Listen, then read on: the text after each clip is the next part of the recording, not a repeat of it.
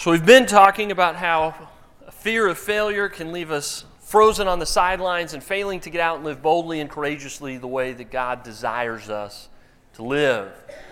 And as Christians and people of faith, we shouldn't have to live that way. We should live as people with, with courage, not with the spirit of timidity and of fear. Uh, because really, when you think about it, the worst that can happen if you get out and take a risk for the kingdom of God is that you either succeed uh, or uh, God provides some growth that you didn't even know you needed as a result of your failure, or you can fail and God picks you back up after your failure, and you end with thanksgiving and gratitude and a renewed confidence in God. Amen. So we don't have to be afraid of taking risks for the kingdom of God. We don't have to be afraid. And, and this can bleed over into all kinds of different areas of our life. And last week we really looked at, at times when you fail the first thing that you have to do in order for there to be an opportunity for you to experience growth or gratitude, the positive benefits of failure, you have to first begin by taking responsibility and ownership of your mistakes. If you try and pass off your failures on other people, you're giving away the potential benefits of the difficulties you're going through.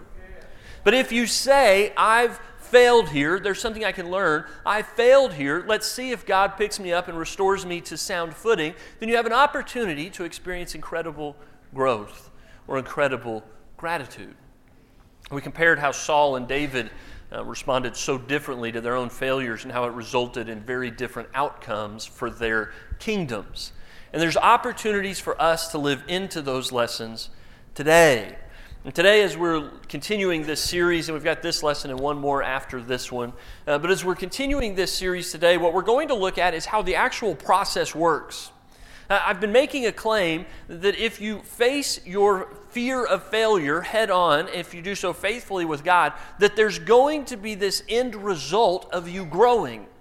And I want to look at a couple of stories, two, in fact, from the Old Testament a story from Moses' life and a story from Gideon's life that really show us how much, when we're willing to take risks for God's kingdom, that the result is that God begins to produce something entirely different than our initial fear.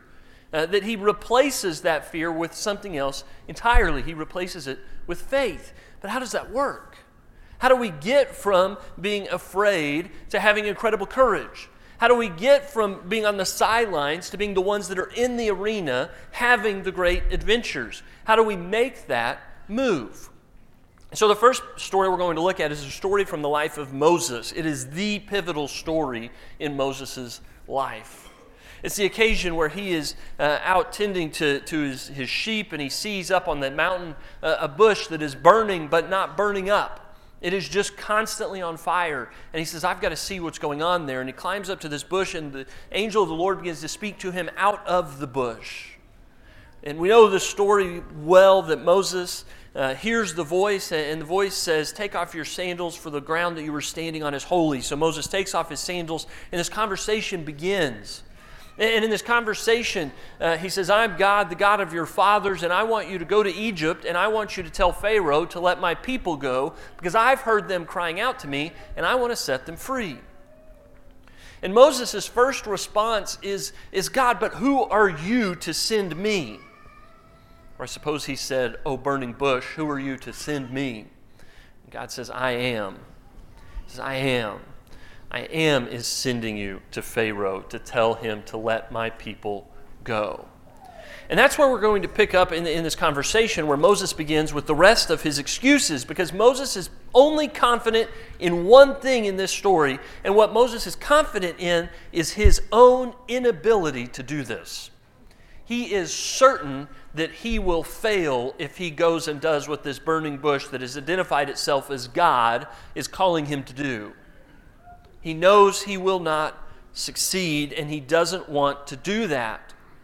So now Moses answered, this is in Exodus chapter 4. Moses answered, What if they, talking about the Israelites, don't believe me or listen to me and say, The Lord did not appear to you? So he says, Who am I for you to send me? Because if I show up and they say, Look, listen, who are you to tell us this? I'm kind of in agreement with them. Who am I that I would be the one that goes to Pharaoh and says, Let God's people go? And he says, Besides, what if I go there in Israel, the people that I'm supposed to be leading and helping and serving and saving? What if they look at me and they say, We don't know who you are and we think you're lying? We don't trust you. We don't know you. Why would we listen to you? The Lord said to him, What's that in your hand? A staff, he replied. Lord said, Throw it on the ground. Moses threw it on the ground, and it became a snake, and he ran from it, which is, by the way, always the appropriate response to a snake on the ground. Terrified of snakes. And I'm in good company because Moses sees the snake hit the ground and he runs. The Lord said to him while he's running from it, Reach out your hand and take it by the tail which is the part that I would have said, no thanks, I'll just go talk to Pharaoh. But that's not how the story goes. Moses reached out, took hold of the snake. And by the way, if you ever go to take hold of a snake, grabbing it by the tail is not the right way to do it, which is actually a little bit of a faithful moment for Moses. But he grabs the snake by the tail and turned back into a staff in his hand. This, said the Lord, is so that they may believe that the Lord, the God of their fathers, the God of Abraham, the God of Isaac, and the God of Jacob, has appeared to you. Then the Lord said, Put your hand inside your cloak. And Moses puts his hand inside his cloak, and when he took it out, the skin was covered in leprosy. It had become as white as snow. Now put it back in your cloak, he said. So Moses put his hand back into his cloak.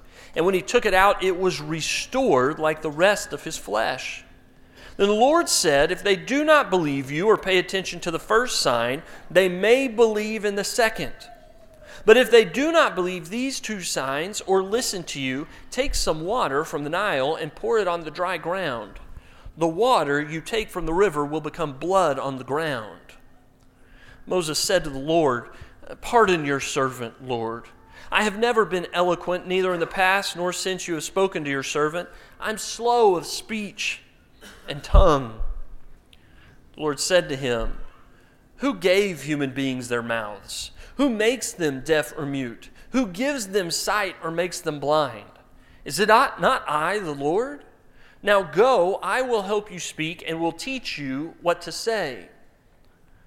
But Moses said, Pardon your servant, Lord. Please send someone else. Please send someone else. God tells him at this point that he's angry and he says, No, you're going to go. I will send Aaron with you, and Aaron will help you do your topping, your talking, but it's time for you to quit making excuses and get to work. I've got a mission for you, and I'm sick of your excuses. You need to go. And the way this whole conversation takes place really tells us something about how Moses doesn't want to go fail in Egypt. He's convinced that he is unqualified, that he is not skilled enough, that he is not the person to go. And he's trying to convince God of this. And it's not going very well. He says, Listen, God, I, I'm not the right person. God says, I think you are. He says, I'm not very good at talking. God said, I made your tongue and I know what it's capable of. Now go. But just no.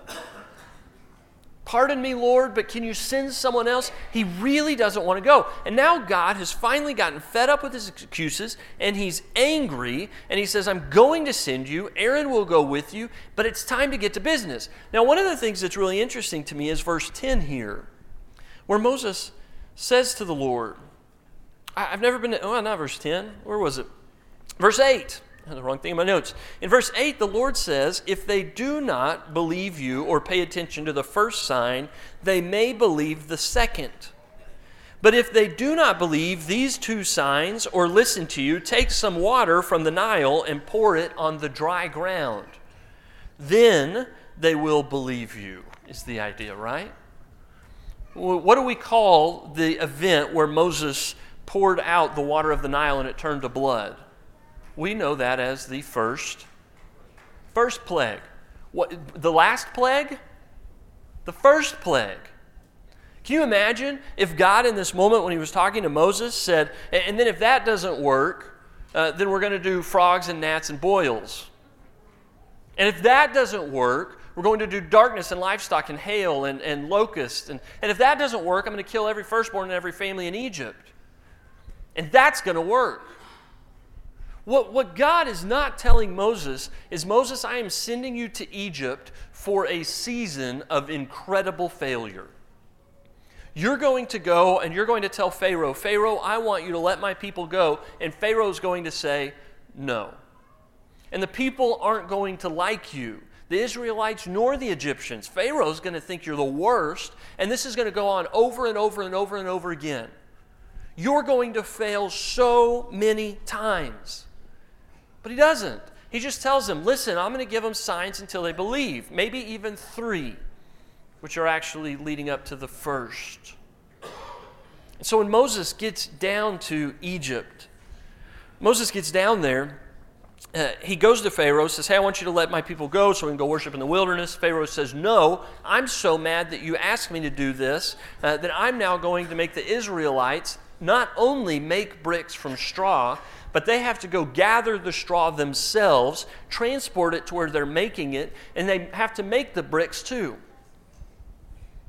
And if they ask who they have to thank for all of this extra work for the same amount of expected output, please tell them to send their thank you cards to Moses and Aaron. Here's their address.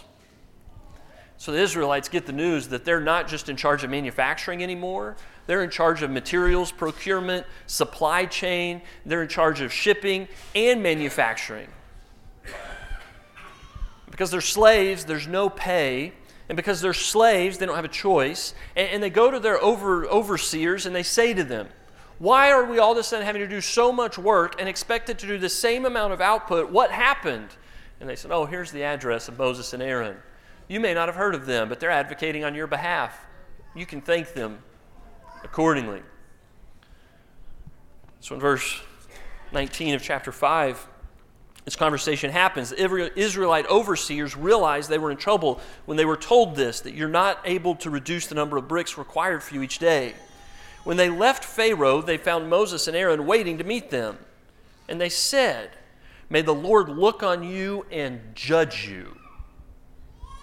Now, this is the people that Moses was just saying, I don't want to go save them. And God says, You need to go save them. And he gets there to save them, and he gives his first attempt. And they show up, and he says, Hey, it's nice to meet you guys. I'm the deliverer. I'm here to save you. And they say, Yeah, may God look on you and judge you. You have made us obnoxious to Pharaoh and his officials, and have put a sword in their hand to kill us. So Moses returns to the Lord and says, why, Lord? Why have you brought trouble on this people? Is this why you sent me? Ever since I went to Pharaoh to speak in your name, he has brought trouble on this people, and you have not rescued your people at all.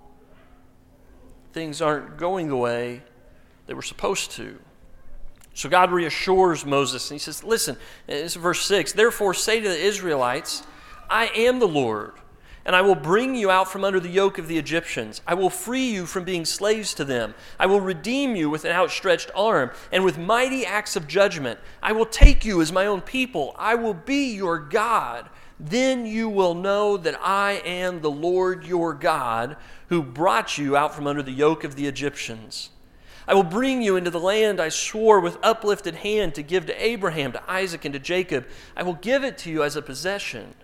I am the Lord. Moses reported this to the Israelites, but they did not listen to him because of their discouragement and harsh labor. Moses goes to them and says, Listen, God has sent me. This is the God that's made all these promises to you, and the God who's going to deliver you, and the God that's going to make you his people, and the God who's going to make you his nation, the God who's going to give you this land. And they went, Whatever, and went back to making bricks. Then the Lord said to Moses, Go tell Pharaoh, king of Egypt, to let the Israelites go out of his country. But Moses says to the Lord, If the Israelites don't listen to me, why would Pharaoh listen to me since I speak with faltering lips? He says, God, this is just an entire exercise in me failing. I've already failed with Pharaoh and made things worse. I failed with the people. They don't listen to me or you. God, I don't want to go back to Pharaoh. He's not going to listen. I'm going to have to fail over and over and over again. And I don't want to do that. And that's exactly what had to happen. What we call the story of the 10 plagues could be called the story of the nine failures. Nine times over weeks and weeks, uh, Moses has to go back to Pharaoh and say, Let the people go. And he says, No. And he says, Then I'm going to have to bring uh, some disaster on your people. Pharaoh says, I'm not letting your people go. And the disaster comes, and Pharaoh calls Moses back in. He says, Fine, I'll let your people go. Just make the disaster, the plague, go away. And Moses says, Well, fine, you pick the time. Tomorrow, 3 p.m., or whatever Pharaoh picked. And Moses does it exactly then. And Pharaoh says, Wow, now that they're gone, your people need to get back to work. And God tells Moses, Go back, do it again. After nine times of this, wouldn't you get exhausted? Wouldn't you just want to say, God, how, how, many times do I have to fail at telling Pharaoh to let the people go? How many times do the people have to work harder because my efforts to set them free aren't working? Over and over again, Moses fails until finally his failure is rewarded with faith. Finally, the Israelites are set free. Finally, they cross the Jordan River, the Red Sea, on dry ground. Eventually, they cross the Jordan River on dry ground. And, and the promises that God makes in that passage that they don't even listen to all come true. Because God is leading Moses out of the fear of failure through failure after failure after failure until Moses now has incredible faith. By the time that their backs are against the Red Sea, he tells the people as Pharaoh is coming down against them, he says, Listen, don't be afraid. All you have to do today is not run away, and God's going to take care of the rest. Because he's grown from fear to faith. And he's not worried anymore. God has brought them through it. And through the process of failure, he grew in him an incredibly resilient faith. Now we've got to move to Gideon. Gideon is one of my favorite stories in the Old Testament because the, the battle that comes at the end is just amazing. And so we we are going to get to the battle in a minute, but we have to start with Gideon's doubt. So in Judges chapter 6, we get the story of Gideon. And if you're familiar with Judges, uh, as, as we talked about earlier, that Israel over and over again, a new generation came up who believed not in the God of their fathers but worshiped the idols.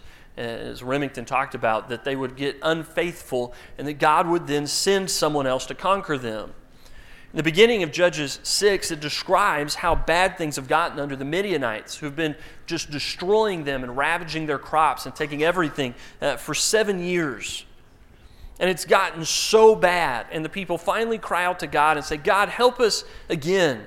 And God sends them a judge. And we're going to skip down to verse 11 where it says, The angel of the Lord came and sat down under the oak in Ophrah that belonged to Joash the Abiezrite, where his son Gideon was threshing wheat in a winepress to keep it from the Midianites. Usually you thresh wheat on the threshing floor and crush wine in the wine press, but you do this out of season in the place where you shouldn't do it because you know if you do it in a public place, your crops will be stolen or destroyed. He's doing this in the uh, threshing wheat in the wine press. When the angel of the Lord appeared to Gideon, he said, The Lord is with you, mighty warrior. I love this part of the story because almost every time an angel shows up to someone in, Scripture, the first thing they do is they fall on their faces and they say, Please don't kill me. You're terrifying. They're scared. Uh, he says to Gideon, God is with you, mighty warrior. And Gideon just replies, Pardon me, my Lord, Gideon replied. But if the Lord is with us, why has all this happened to us? Where are all his wonders that our ancestors told us about when they said, Did not the Lord bring us out of, up out of Egypt? Now the Lord has abandoned us and given us into the hand of Midian. The Lord turned to him and said, Go in the strength you have and save Israel out of Midian's hand. Am I not sending you? Pardon me, my Lord, Gideon replied, but how can I save Israel? My clan is the weakest in Manasseh, and I am the least in my family. And the Lord answered, I will be with you, and you will strike down all the Midianites, leaving none alive. And Gideon replied, If if now I have found favor in your eyes, give me a sign that it is really you talking to me. He asked for a sign. Doesn't this conversation sound familiar? Pardon me, Lord, but I've got an excuse. Pardon me, Lord, but I don't think I'm the person that you want. I don't know why all of these guys have so many good manners, why they're telling God they don't want to go where He's sending them, but their manners are impeccable. Uh, pardon me, Lord, uh, but I don't want to go.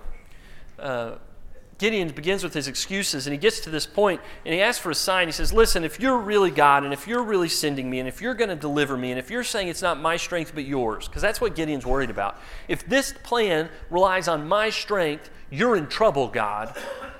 God says, It doesn't rely on your strength, it relies on mine. I will go with you. Gideon's saying, Well, if I'm going to rely on you and not on me, I need to know that you're going to back it up. So can you just give me a sign? And he goes and he prepares this offering and he sets it on the rock where the offering is made. And the angel that's there takes his staff and touches the stone, and the stone erupts in flame and consumes the offering. And you get the idea that, the, that God has eaten this offering. And Gideon says, Okay, you're God, I'm good. But pardon me, Lord, can I get one more little sign? Because I believe that you're God now, but I don't know if you're, I'm the right guy for you to send. Can, pardon me, can I just have one more sign? What's the sign you need, Gideon? Can I just put the wool outside at night? And it's this, this heavy wool fleece. And if I come back in the morning and the wool is wet and the ground is dry, then I'll know that you want to send me to go do this. The next morning, Gideon gets up, goes out, and the wool is soaked. It's just soaked, and the ground around it is dry He says, Okay. Pardon me, Lord. Can I just have one more sign? Just to be sure, maybe the dew was just very locally unique to my wool last night. I, I, I did the, t- the sign backwards. Tonight, can you leave the wool dry and the ground soaked?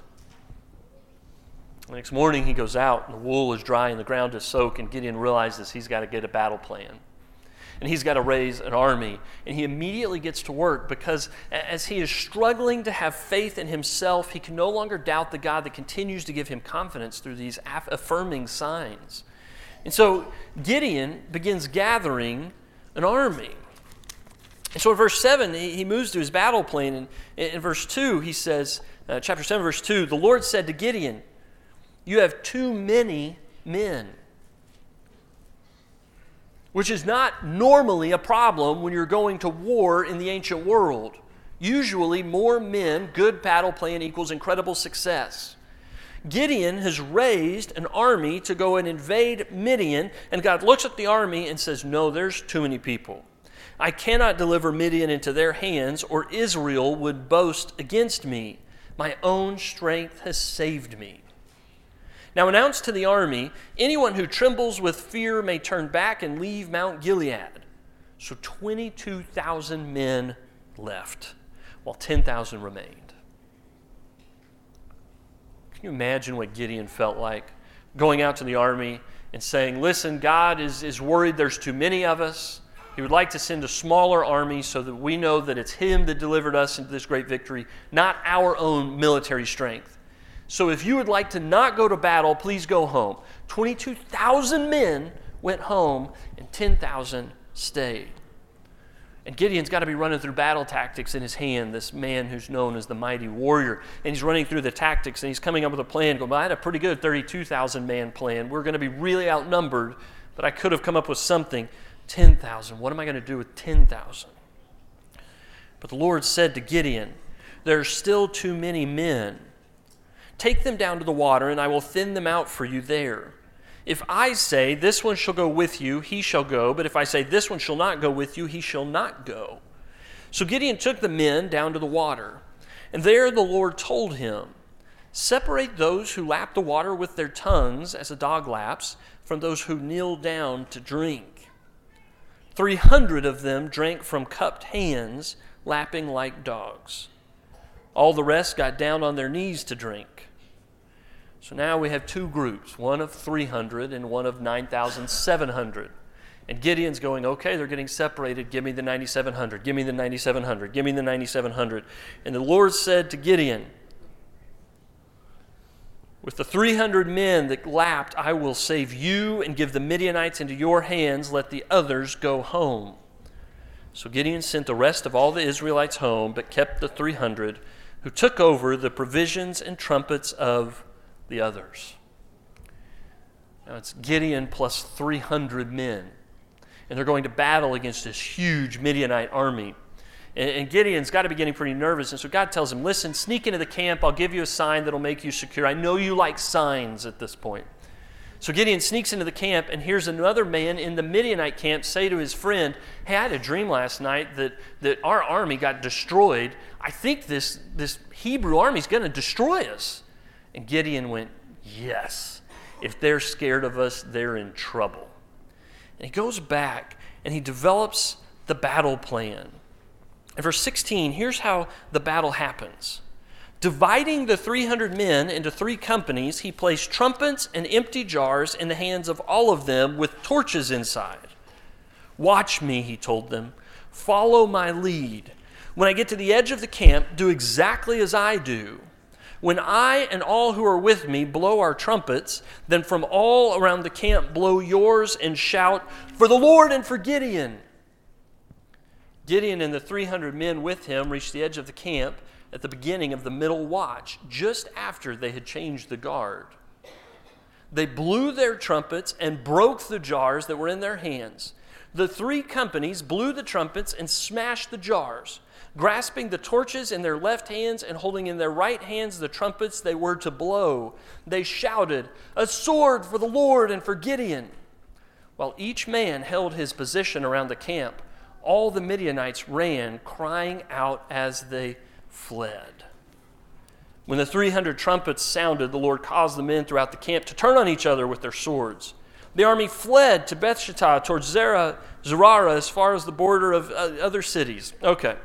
Now, and then he calls on others to go chase them down and defeat them. What in the world just happened in this battle? How did they get this great victory? Here's what appears to have happened. In the ancient world, you would very rarely go to battle at night because you don't have night vision goggles and you can't just turn on your headlights.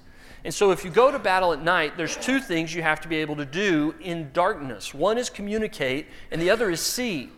And so, if you're going into battle, each company of men that is going into the battle has one guy who's in charge of blowing the trumpet to communicate what's going on to the other groups. The other person is in charge of holding a torch allow up high so everyone else can see while the battle's going on. And then there's about a hundred other men that follow those two guys. And as long as you're with those two guys, you know where you're going. Gideon gets a battle plan and he says, Listen, I need you to go put all your weapons back at camp. We're not going to use them. What are we going to use? I'm giving you this jar with a torch inside and a trumpet. Yeah, but what about when the fighting starts? Keep blowing your trumpet. But what about when they come at me and attack me? Hold your torch up high. Gideon, this sounds like insanity. So what happens is in the middle of the night, they switch guards. So the guards that have been up for a long time go to bed and, and they're so exhausted as they go to sleep. And the new guards get up and they're groggy from just waking up. And at that moment, from all around the camp, pottery shatters. And, and this is a world that doesn't have dynamite yet. And so when pottery shatters all around you, you don't know what's going on, but it sounds like an explosion you've never heard before. And you jump out of your tent and you look around and you think, oh no. If you see 300 torches and you hear 300 trumpets, that means there's 300,000 men in an army that somehow just showed up and made this thunder boom that you don't understand and you're terrified and all you're thinking is, where's my sword? I've got to fight all the people that are coming. But you can't find anyone to fight. So you just think if there's 300,000 men and they're surrounding us and they're attacking us, I'll just fight anyone with a sword. Well, guess what? The Israelites are the only ones in the field that don't have swords. They're the only people you don't have to worry about killing you. And so they're just standing on the outside of this camp, blowing trumpets, yelling battles, you know, battle cries, holding their torches up high, and watching the Midianites slaughter each other because God has brought confusion into their camp. It doesn't happen with the strength of 32,000 happens with God bringing his plan and his order into being and doing it in such a way that Gideon could then say, God has brought us salvation and deliverance. God has given us uh, the ability to do something that seemed impossible has now become possible. God has brought us through this. And suddenly Gideon goes from being so afraid of failing and so aware of his excuses and his inabilities to being so completely certain that God will take care of them in this and any circumstance. How did he get there? How did Moses get there? How do we go from where we are sitting on the sidelines to being people who are filled with confidence in God? How do we go from having full confidence in our inability to get this done to full confidence in God's ability? Here's how God does it. We see this in both stories. It starts with, I don't think I can do this, to, God thinks I can do this, to, you know what? God and I both think I can do this.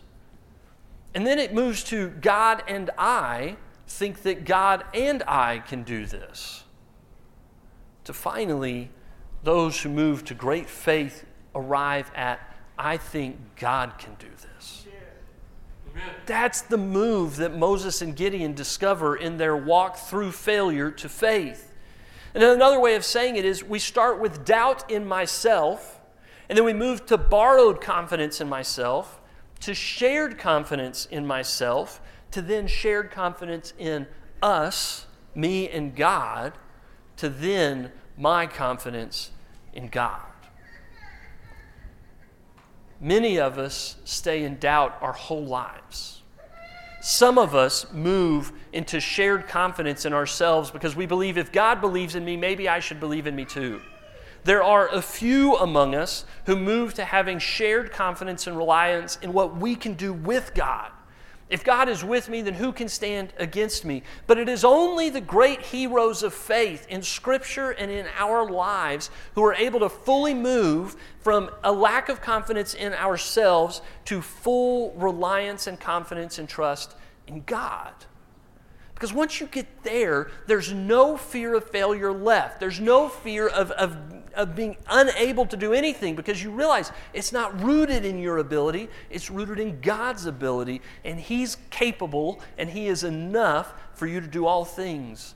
So that Paul can write with confidence I can do all things through Christ who strengthens me. I can do all things. Not me, but Christ in me. Not me, but God through me. So the questions today is what are you afraid of that you're still stuck in doubt on because of your inabilities, because of your skill set, because of who you think you are? What are the things going on? Is there a conversation you need to have? A place God's calling you to go? A transition in life that you need to, to go through and you're worried about the place in the middle and the destination? What is it that God has placed in front of you right now that all you have is doubt in yourself and God's saying, listen, why don't you fail your way through this? And I promise if you do it long enough, you're going to come out with confidence not in yourself. You'll get there on the way, but if you go all the way through, you'll come out with confidence in God because we're refined by failure. We're refined by going through the tough stuff and having God pull us through. What is it that God wants you to step into the arena and off the sidelines to accomplish for His good purposes and for His glory and not your own? If you're here this morning and you're listening to this and you're thinking the thing that I most need to do is to step out in faith and accept Jesus Christ as my Savior, you do it through faith and baptism and a life of, uh, of being obedient to King Jesus and pledging allegiance to Him. If today's the day that you need to start that part of your walk, come forward this morning while we stand and sing.